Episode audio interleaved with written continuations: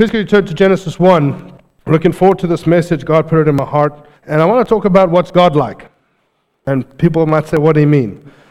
Well, I'm not talking about his attributes or that God is love. We know that. What is God like in the book of Genesis when it comes to building something? This year we're going into a facility, and it's not about the facility.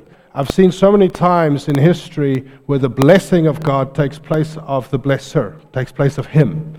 So we want to go in and stay focused. God, why are we here? It's for you to build your kingdom, extend your influence, and we want to stay focused. We want to stay faithful on what God's called us to as a church encounter, equip, and engage. So we want to stay faithful. So at the beginning of the year, God dropped this message in my heart. What am I like? What is God like when He does something, when He builds, when He creates? What is the nature of God when He does something like this? So we're going to look, and I've got some points in Genesis but the church that I want to be a part of is the church that Jesus is building. Amen? And the church that Jesus is building, the Bible says the gates of hell will not prevail against. So it's not a defensive church. It's not just trying to keep the enemy out. The church that Jesus is building is one of offense. That's the Bible. And that's really the, the litmus test is Jesus building that church or not? Because there's many places where, in a sense, man is building the church. I want to be a part of a church that Jesus is involved in, that Jesus is building, that the Holy Spirit is active in. Stay on the cutting edge of what the Holy Spirit wants to do. What is God like? Go to Genesis 1. So we're going to start at the beginning. In the beginning, uh, God created the heavens and the earth. The earth was without form and void, and darkness was on the face of the deep. And the Spirit of God was hovering over the face of the waters. Then God said, Let there be light and there was light. And God saw the light, that it was good. And God divided the light from the darkness. Now, Genesis is the story of origins. But often we make a mistake. The Bible says, in the beginning, God created heavens and the earth. The first sentence of the scripture is still to this day the most hotly debated topics on the earth. In the beginning, God. God, the existence of God. He created creation, the heavens and the earth the origin of our cosmos and of us. Still the most debated topics in the world, all covered in the first sentence of the Bible. But sometimes we think that, you know, when it says to the heavens, talking about the abode of God, heaven, it's not. It's the heavens, it's the cosmos, it's the stars and the planets. It's not heaven, God's abode. He created the heavens, He flung the stars into place, the Bible says. He created the heavens and the earth. And then it's very interesting, it says the earth was without form so when we look at the Genesis creation, friends, it's not the origins. Genesis just means origins. It's not the origins of God. It's origins of cosmos and of us, not of God. God is assumed. In the beginning, God. That's it. He was before. He will be after. It gives no explanation because he doesn't need to, because this is about mankind and about him. Amen? Then it says this The earth was without form and void, and darkness was on the face of the deep. God creates the cosmos, He creates everything, and then it gives you a picture or what state was the earth in. It says, without form, that's the word tahu. I don't know how to say that word. Formless, confusion, chaos. It says it was, in, it was void, emptiness, and waste, and it says it was in darkness, was on the face of the deep. That's obscurity. The original Hebrew says a dark secret. The earth was in a state here I wrote of confusion, chaos, which means no order, emptiness, waste, obscurity, secrecy, and darkness. Friends, this is what was. So God creates it, and that's the state of the earth. But then he fixes his gaze. Of all the cosmos, he fixes his gaze on the earth. And the Holy Spirit, knowing the thoughts of God, 1 Corinthians 2, verse 1 to 10, says, Who apart from God knows the thoughts of God except the Spirit of God? The Holy Spirit, knowing what's in God's heart, knowing what's in God's thoughts, goes down God has fixed his gaze upon the earth. The Holy Spirit goes down and begins to hover over the earth. I believe with excitement, saying, The Master is about to speak. He's about to make something, he's about to create. So he's hovering over the earth, waiting, because he knows the thoughts of God. That's what happened. And then God speaks, Let there be light. And I love the next sentence, and there was light. That's just the authority of God. Let there be light, and there was light. But the Spirit is hovering over the face of the deep, waiting, watching, watching to act, watching to perform. And it's interesting to me, friends, because I wrote the state of the earth before God's gaze was fixed is the state of man as well. We are all God's creation. But until God spoke, until God's word penetrated the earth, let there be light. The word of God penetrated the earth. Until God's word penetrated, it was in a state of chaos and confusion and darkness and obscurity, just like men, mankind. They're still God's creation. But until God's word pierces the heart, they're in a place, the Bible says they're blinded. They're in a place of darkness. They're in a place of chaos. There's no peace. 1 Corinthians 14:33 says God is not a God of disorder but of peace. There's no peace, there's no shalom until the word of God has pierced the heart of man. Doesn't mean they're not his creation, but has God's word pierced him? Has God's word gone right through his soul, right through his spirit, and awakened his spirit and made him come alive? And he's born again. And the God saw the light, and it was good. Friends, what God adds, it says, then he divided the night from the day. What God adds is good. That word divided there in the Hebrew is the same word over and over used again in Exodus and Leviticus when he says, You shall be a separated people. You shall be divided. You shall be separate. You shall be separate from every other person on the face of the earth. So, what happens, that's exactly what God does with man. He comes in and he speaks his word and he separates you from your sin because of what Christ has done on the cross. He separates you, just like light and dark. And then he looks at you and he says, It's good. He separates you, just like light and dark. They don't go together. And He separates and He divides and He makes you holy and He looks and He says, It's good. So, my question to you, before we get into what is God built like, when God's gaze is fixed upon you, I wrote this, you are no longer obscure. You're not empty. You're not a waste. You're not in secrecy. You're not in darkness. You're not blinded. You are actually, in fact, the masterpiece of His creation. You are the masterpiece of His creation. I want to just challenge you to just believe that this year. Can you just believe that His thoughts towards you, friends, are constant and they are good? Can you believe that? Because if you do, truly do, it'll rock your world. It'll change your life. It'll change your marriage. It'll change everything about everything. That God's thoughts towards you are good and they're constant. If I had a New Year's resolution, it would be, Lord, show me more of that. Because my identity should be rested on His thoughts towards me, not my own. And that makes me free. But what is God like when He builds? Number one, God is spiritual. We're going to do four points. I'm going to spend a long time on the first one. God is spiritual. What is He like? Well, He is spiritual. John 4 24 says, God is spirit and must be worshipped in spirit. So God is spiritual. It sounds so normal. But friends, it's a big, big, big deal. God is spiritual. He was before we were. He was in the beginning God. In the beginning, God. He is a spirit. He is a spirit being. He is not a man like you and I that he should lie. He is not finite. He is infinite. He is spiritual. The Bible says, walk by the Spirit. Walk in the Spirit. So people always get confused about when the Bible says spirit this and spirit this. I wrote this. As we are walking through life, there will be challenges, there will be relational tension, there will be practical decisions. If we walk by the Spirit, we don't make our decisions based on what we see, but on what we don't see. Not because it sounds good, not because it sounds holy, but because we have a knowing and an understanding within us, deep within us, that there is a realm that is greater, that is a greater reality, is more real, is the originator realm than on what literally we see. So we make our decisions based on something we actually cannot see. If we walk in the Spirit, we no longer are fighting flesh and blood. And people, even as friends, will come against you. But to walk in the flesh, the Bible says in Galatians 5, to walk in the flesh is to gratify the cravings and the desires of the sinful nature. Simply meaning, when you are born on the earth, you are born because of sin under Adam. To walk in the flesh is to obey the nature that you have from Adam. That's all it means.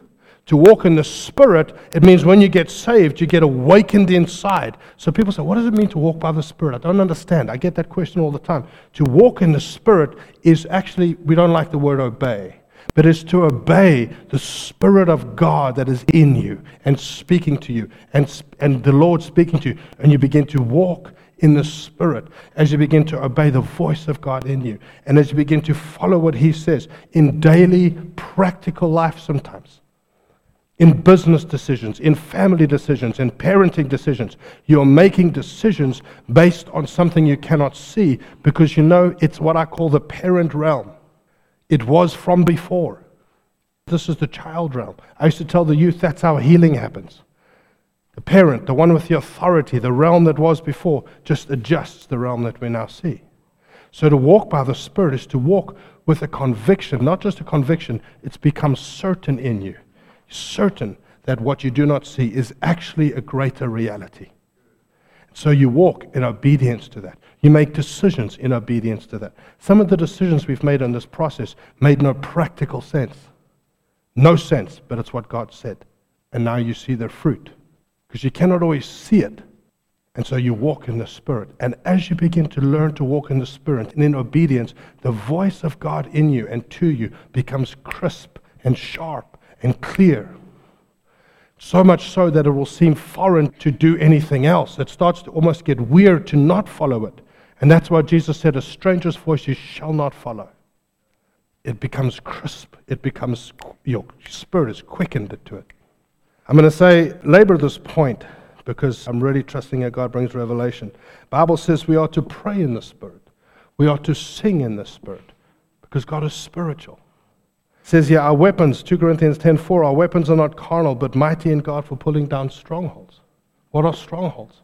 Unseen forces. Unseen forces that control or put in bondage people's minds and even geographical locations. That's scripture, friends. That's Bible. That's what a stronghold is. That's why it says cast down arguments. And they're unseen forces that cause that. And so it says our weapons are not carnal. I'm not going to go into prayer with a bow and arrow and a sword. Those are carnal weapons. They have no use in the supernatural. But the weapons of our warfare are mighty in God for pulling down those things because they are spiritual and He is spiritual. The Bible says this talking about John the Baptist, the child grew and became strong in spirit and was in the desert till the day of his manifestation to Israel. The child grew. Some of you out here are wired this way. You're more naturally wired to the supernatural. It comes a little easier for you. Friends, one of the greatest verses to learn about things of the Spirit is Luke 180. Verse King James Version says the child waxed in the Spirit. It's not this instant thing. It's like wax. If you ever had a candle, you dip it, you wait. You dip it, you wait. It's like the waxing and waning of the moon. And every time, a former thing that you've learned, the former layer bonds to the layer that is already there, and another thin layer comes across, and then another thin layer, and another thin layer. The child grew, he waxed in the Spirit slowly, because the things of the Spirit, the things of God, is step by step, the Bible says, precept upon precept, principle upon principle, little by little. And you wax, and it becomes one. It doesn't become layers, it becomes one. And you slowly wax as you grow in the Spirit, and you grow, and you grow, and you grow, and you grow. But you grow often in an unseen place in the desert. And people that are very spiritual want God say, Reveal, show everyone I'm the next Billy Graham. That just means you ain't ready yet. You grow where no one sees. Let God determine the time for Him to show people, not you. You wax strong in the spirit realm. Bible says in Hebrews 11, the things in Hebrews 11, verse 3. Faith is the substance of things hoped for, the evidence of things not seen. For by it the elders obtained a good testimony. By faith we understand that the worlds were framed by the word of God. Picture this the things which are seen were not made of things which are visible.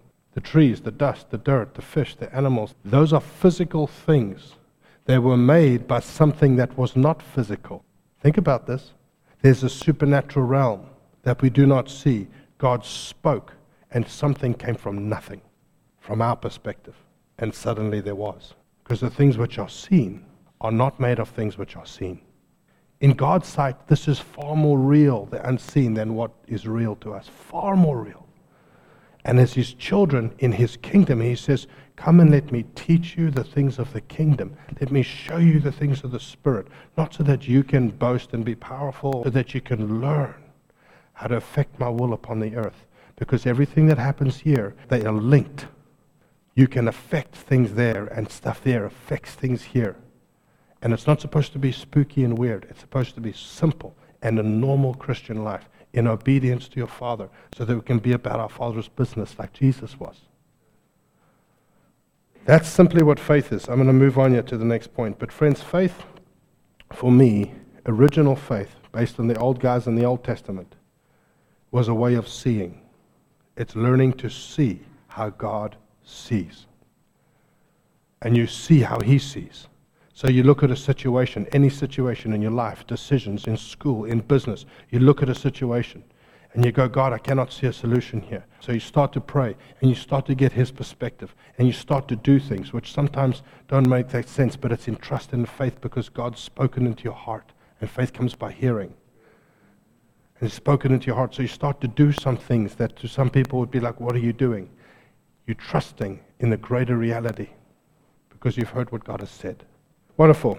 Not by might, let's quote it together. Nor by power, but by my spirit.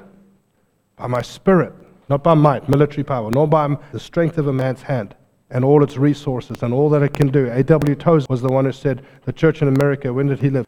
40s and 50s. He said the church in the United States, the Holy Spirit left it today, most of what they were doing, they would carry on doing and not even know the difference. It's a sad statement. Not by might, not by military power, not by the strength of man's hands or its resource, but by my spirit, says the Lord. You know, that was talking in the context about building a physical temple. Even building a physical temple. Imagine how much more in the New Testament we are no longer fighting against flesh and blood. How much more that you are now the temple, that the church is now God's house. How much more, friends? My dad used to say, I wrote it down, it is by the Spirit. Unless it happens in the Spirit, it doesn't happen, it doesn't last, and it doesn't stand. It has to happen there first. It has to happen in the Spirit, and then it comes onto the earth. God is spiritual. He must be worshipped in spirit. Second thing I saw in Genesis in terms of how does God build, that God is organizational, not institutional. Please don't get the two confused. God is organizational. Go back to Genesis, empty and void. It says the earth was without form and void and darkness, was on the face of the deep. So what happened? God said, Let there be light. So what actually happened? God spoke. What actually happened? Think about this. As God spoke, as God said, Let there be light, there's matter from no matter. There's an incredible manifestation that takes place. Imagine the manifestation. God said, Let there be light. Now there's this manifestation and there's matter from nothing, and all the stuff starts to take place. And if you look at the, the account of creation and all the things he says, and the water and the earth and the skies and the animals, and he creates, and as he speaks, there's all this manifestation. But the result was order, not chaos. The result was order. The Bible says the earth misted itself, it was a perfect system. Look at the human body. Genesis 2 7. When God breathed into Adam's nostrils, right? God makes Adam, think about this, says he formed him out of the dust. So he makes Adam. So at some point, Adam was a clay mannequin. He made Adam, and it says he breathed life into his nostrils, not into the mouth, not resuscitation, life into the nostrils. And he breathed into him, and Adam became his a living being. Imagine, friends, the physical manifestation that took place all the systems, the heart and the lungs, all the stuff that happened that we still cannot understand, that we're still trying to study. Thousands of perfect little systems. So there was a manifestation, but the result was order. It's the same today with ministry. You pray for someone. Sometimes there's a manifestation. Sometimes they shake and laugh. We all get, ooh, look at that. That's just the spirit realm affecting the natural. There's something that took place in creation. There was this manifestation, but the result was order. With the making of man, same thing. The result of prayer, the result of ministry should be order and peace, not further chaos. Because God, the Bible says, is a God of order. God is a God of peace. He is not a God of disorder. And so some people are uncomfortable with the manifestations, and that's fine. But it's the result. Man's system before the fall was a perfect system earth before the fall was a perfect system. God is a God of order, friends. And sometimes people think those two don't go together. Sometimes people think the supernatural and order and administration and structure. They think, oh, if you have that, it'll destroy that. No. It was the Spirit. God spoke from the supernatural, and the result was order, not chaos, not mess. They go together. And some people are so scared. Well, if you put in too many structures and you put in too many systems, you're just going to quench the spirit. Can I disagree with you biblically? Not at all. Not at all. The Spirit always has right to cancel our plans. We bring our plans, we bring our heart, we bring our best, our excellence for the King. But if the Spirit comes and says, do that, we say, sure, you're the boss. That's no problem. But that doesn't quench, it's the result. Thirdly, we'll move fast through the next two. God is relational. Sure, this one is, is so close to my heart. Genesis 1 26, 27. Sorry.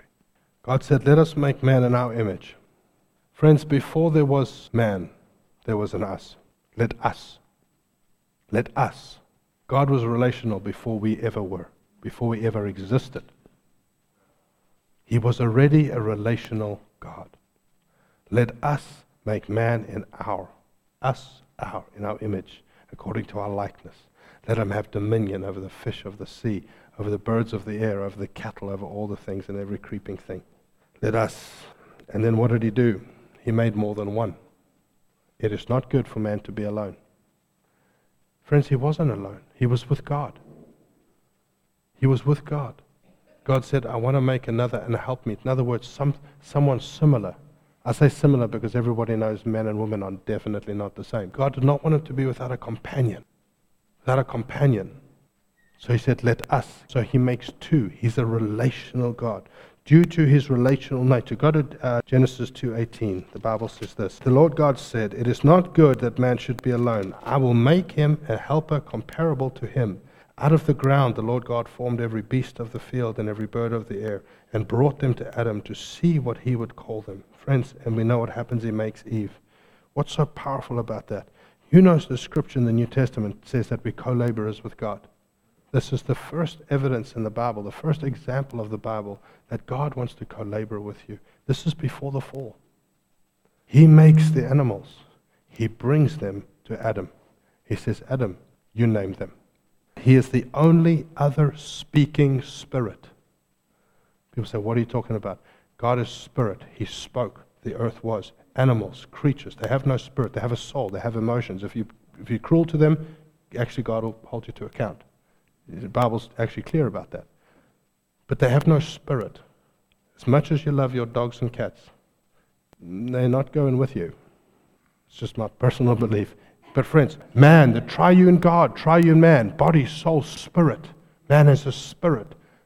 Man is a spirit being with a soul housed in a body.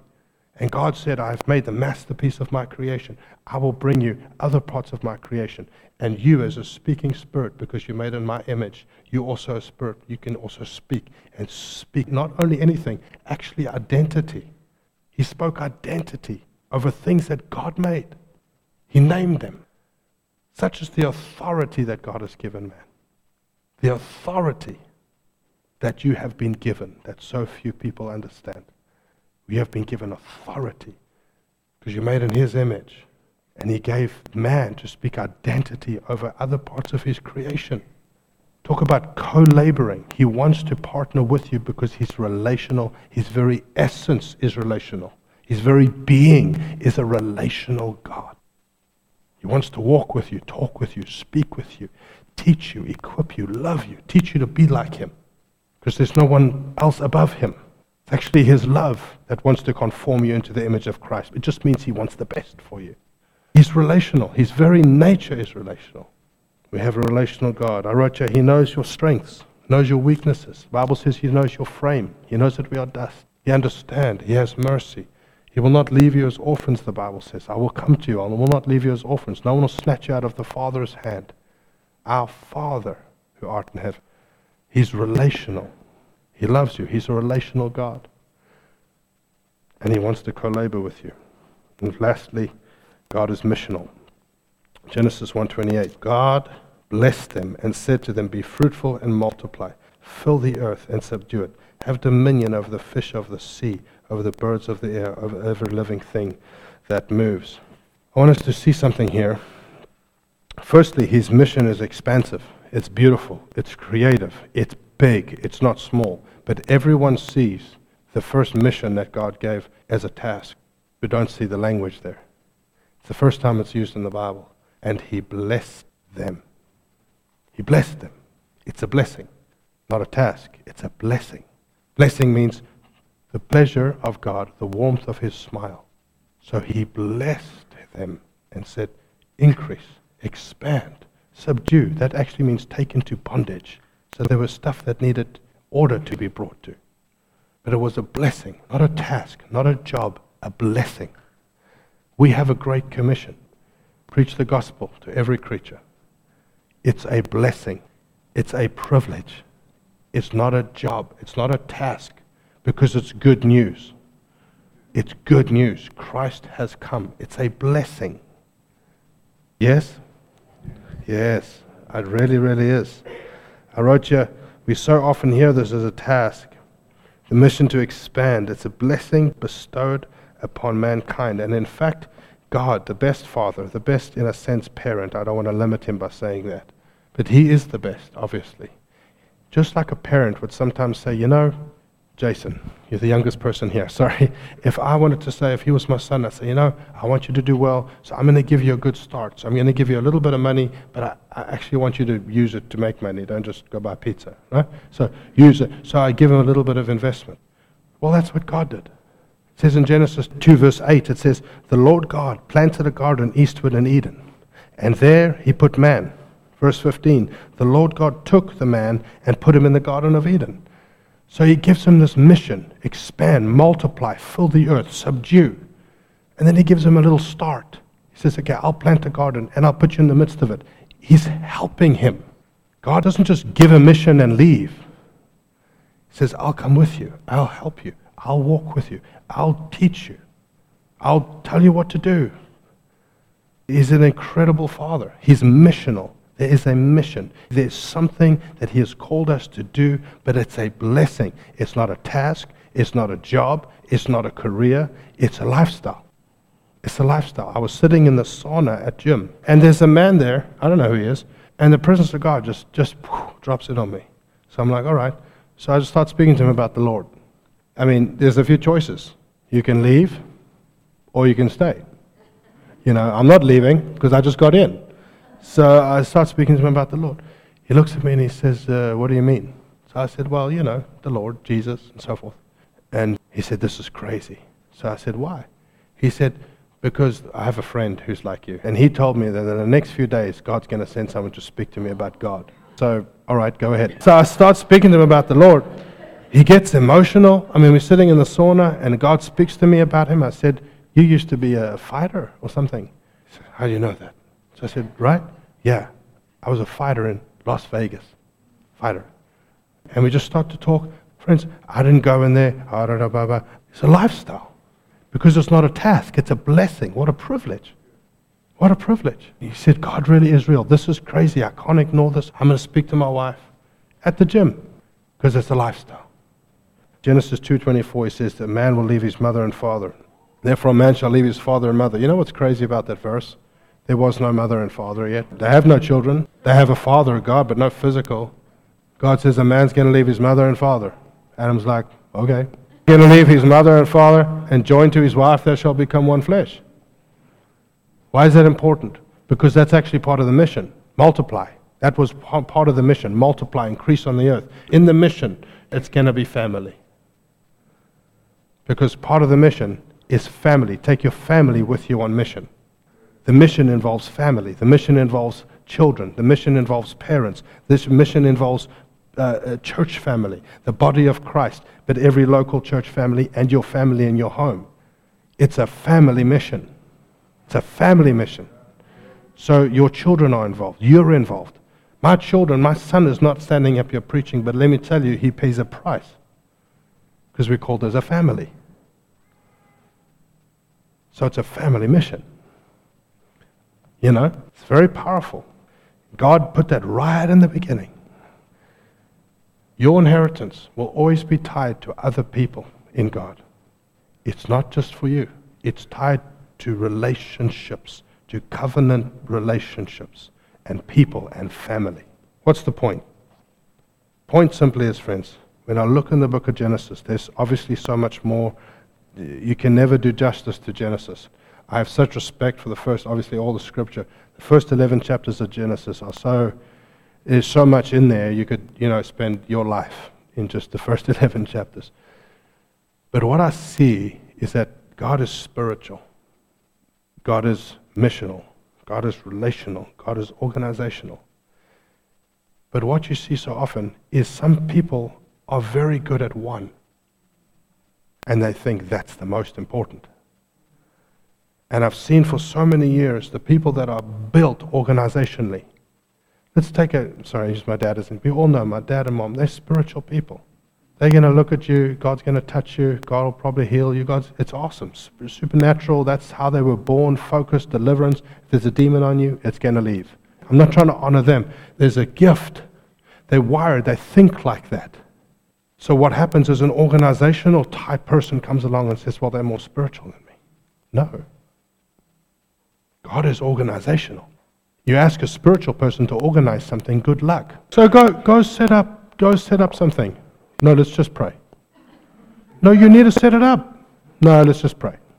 Let's just go into heaven, pray, trust God. He'll come set up the tables. Probably not. And that's not less spiritual. It's not less, it's family. Then you get the people that all on mission. What about the community people? I just want community. I just want community. I just want community. Yeah, I just, oh, come to my house again. Come, just, oh, community. Oh, community, community is never enough. Because there's relational, there's a relational aspect to it. And they're wired that way, they're built that way. You can go to their house every day and they're like, oh, welcome. So happy to see you. You go to the wrong person's house, oh, here again. You know. it's just, they're relational. And, you know, it's just, oh, relationship. And then you get a missional person. And to those people, if you're already saved, you're in the way. You're saved, get out of my way. Go find the relational guy. And friends, the point is, the point is that God's all four. And when those four come together, there's more. Those are just four. And when those four operate together, when you have the Spirit of God in action with order, because the Spirit births order and peace and there's order and administration and structure and there's family and people focusing on the right people focusing on family and then the you know the errands of the world. Just get out of my way there's lost people and and be like okay just off you go. You know all that stuff happening you have what i just we want to build that way. We're looking at a new facility and i just want to say god let's do all of them well Let's walk together well. You could get someone like my dad to stand up and speak about the fact that God is spiritual. He'll do it probably better than anybody else.